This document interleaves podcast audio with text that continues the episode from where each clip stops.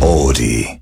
カラフルダイヤモンド Meets My 愛知エクストラ月曜から木曜までラブ愛知サポーターズ愛知エンターテインメント大使の僕たちカラフルダイヤモンドがお送りするレギュラープログラムおいえー地元愛知県のトリビアネタをテーマを決めて紹介していきますお今週は何するんですか今週はですね、えーみんな大好き愛知県を50音順でもっと知ろうのシリーズでございますやったぜさあということでテーマは「く」から始まる愛知県で使う方言ですおーいさあ僕は愛知県出身なんであちょっと出題していこうと思いまこれす好き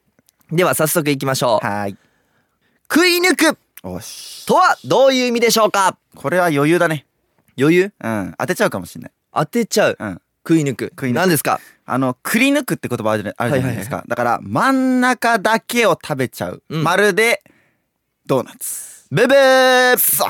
まあ、食い抜くというものはですね、食べ尽くすという意味ではなく、あ、知り尽くすという意味の方言となっておりますあ。そっちもわかんなかっ例えば、自動車会社におったで、車のことは食い抜いとるみたいな感じで使います。た。は難しい。しいね、これ。ダブル、あ、そうなの、知り尽くすの意味だったんだね。うん。これもう、この文章、もう名古屋弁になっててちょっと焦った、ね、俺。俺もわ、これ読めんもん。うん。うん。まあ、確かにね、なんかこう読んだら名古屋弁って僕あんま出ないけど、んやっぱ自然とたまに出ちゃうことあるけど、そうね食い抜くるはないね。久しぶりに聞いた、るいくんの名古屋弁。食い抜くうん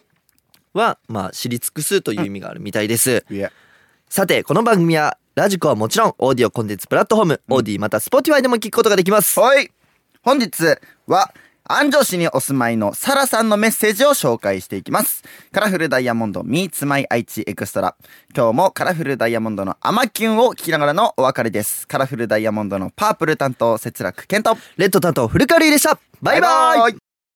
さて、ここからは、オーディやスポティファイで聞いてくれているあなただけのためにお送りしていきます。はいカラフルダイヤモンドのパープル担当、節楽健と。レッド担当、古川瑠衣です。本当はねあの今週からるいくんがね回しの役だったんですけど、うんうんなんか笑いすぎたんでなんか最初の方僕が読んだんだけど本当はるいくんが読みます、そう、本当になんか、ダメなんだよ。あの、ケンとのペアがダメなんか、ペンと、ケンとか、その、うんさっきも出たけど、いおり、うん小辻いおりのペアの時に、うん壺に入ると喋んなくなる、喋れなくなるっていう、うんあの、事件が起きるんですよ。よそうくなんもよくう起きる本当に前から、よくないよね昔、からうんラジオではよくないそう本当にちょっと収録でよかったって思ってこれ生放送だったら本当1時間ぐらいもうずっとこの調子そうで進んじゃうんじゃなよいくないわ、そう怖いからさ、うん、そえうるいくんだから言ってよこっからあいいよ今日紹介するのは安城市のサラさんですサラさんもしタイムスリップができたらどの時間軸に行きたいですかへい私は宝くじが当選番号で発表されるちょっと先の未来に行って宝くじを買いまくりますなるほどねえでもさこれ先の未来に行って宝くじを買いまくるでもさどれが当選番号かは分かってはいるけどさそれがどこに売ってるか分かんなくない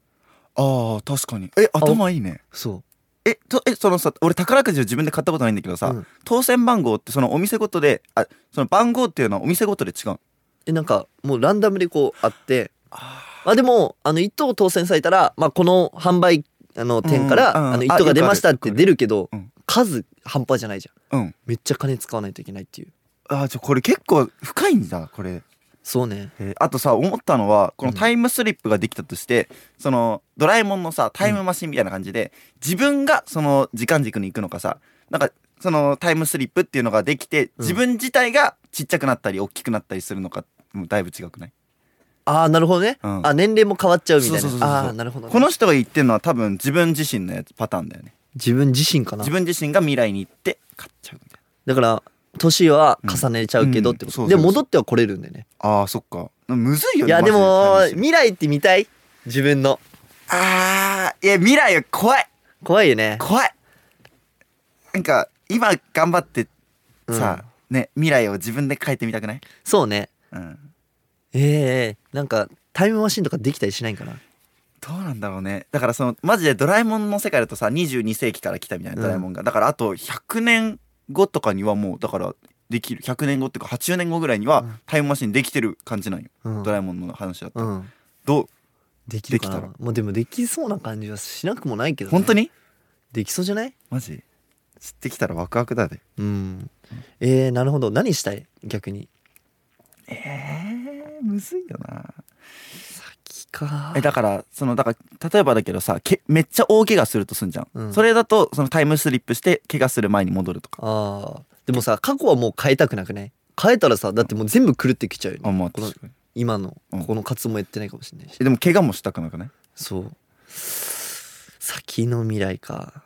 まあなんかこれから来るものとかをああの見に行くってのはありなんじ見に行くゃないうん例え